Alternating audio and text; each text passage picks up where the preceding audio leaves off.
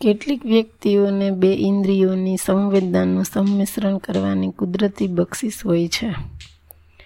કેટલાકને જન્મથી એક કરતાં વધારે ઇન્દ્રિયોની એટલે કે સંવેદનાનું સંમિશ્રણની ક્ષમતા ધરાવે છે. કોઈ કોઈ એવી વ્યક્તિ હોય છે જેના, જેની અદ્ભુત બુદ્ધિ હોય છે કે તેનામાં આશ્ચર્યકારક ગુણો હોય છે કે કોઈ અસામાન્ય કૌશલ્ય હોય છે. આવી વ્યક્તિને અંગ્રેજીમાં પ્રોડિજી કહે છે, તે અસાધારણ વ્યક્તિ ધરાવતી વ્યક્તિ હોય છે, તે તેને મળેલી કુદરતી બક્ષિસ હોય છે. આવી અસાધારણ ક્ષમતા પાછળ કોઈ વૈજ્ઞાનિક કારણ હોઈ શકે ખરા?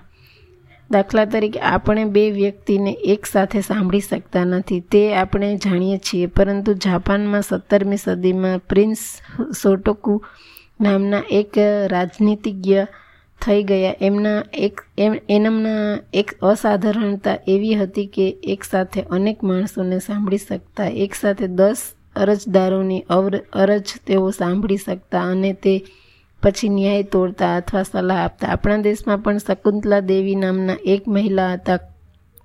ઘણા લોકોએ તેમને જોયા હશે કે તેમના વિશે વાંચ્યું હશે. તે અત્યંત લાંબી ગણતરી પડવારમાં કરી આપતા. તેમની ગણતરી કરવાની અસાધારણ ક્ષમતા હતી. તેઓ બ્લેકબોર્ડ પર લાંબા લાંબા ગુણાકાર જે ઝડપે કરતા હતા તે જોઈને લોકો આશ્ચર્યમાં ગરકાવ થઈ જતા. આવી અસાધારણતાના અનેક દ્રષ્ટાંતો છે તે વગર પ્રયત્ને તેમને મળેલી કુદરતી બક્ષિસ હોય છે. પરંતુ અહીં એક બીજી અસાધારણતાની વાત કરીએ. આપણે જાણીએ છીએ કે કુદરતે માનવીને જ્ઞાનેન્દ્રિય આપેલી છે.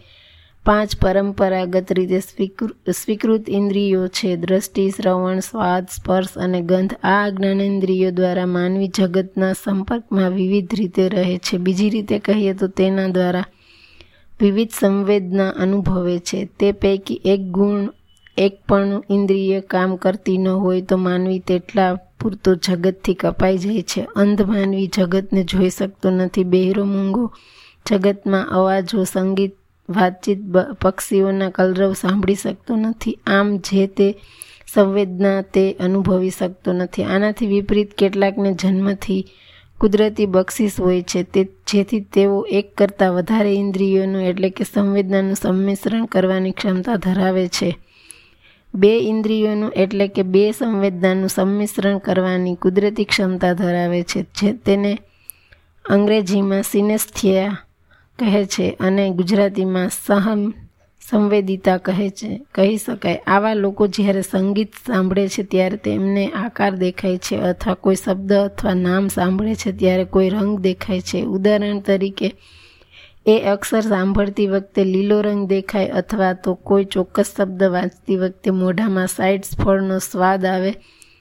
આવી વ્યક્તિઓને સિનેસ્થેસ કહે છે. આ આ બે ઇન્દ્રિયોનું સંમિશ્રણ થતું હોવાથી તેના અસંખ્ય સંભવિત સંયોજનો હોઈ શકે છે. જેમ કે કોઈ પણ એક શબ્દ જુએ અથવા સાંભળે અને ખોરાકનો સ્વાદ આવે, અવાજો આવે અને આકાર અથવા પેટર્ન દેખાય, અક્ષરો અને સંખ્યાઓ જોવાથી ચોક્કસ રંગો દેખાય, કોઈ બીજાને સ્પર્શ થતો હોય, જોઈને સ્પર્શ અનુભવાય.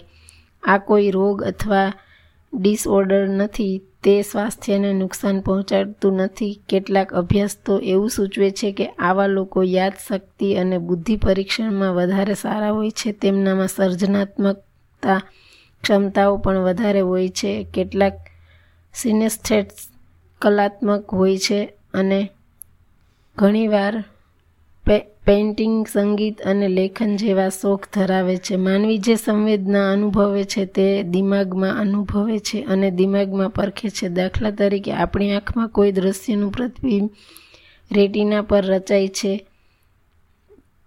એક વાત પ્રમાણે સિનેસ્થેસિયા મગજમાં આનુવંશિક રીતે મળતા, વધુ પડતા ન્યુરલ કનેક્શનના કારણે પરિણમે છે. ભવિષ્યમાં સિનેસ્થેસિયાની પદ્ધતિઓનો વધુ વિગતવાર અભ્યાસ જ્ઞાનાત્મક વિજ્ઞાન સંશોધન માટે જાણકારી આપી શકે છે અને આપણા મગજની જટિલ કાર્યક્ષમતાઓ વિશે પણ વધુ સારી સમજણ આપી શકે છે.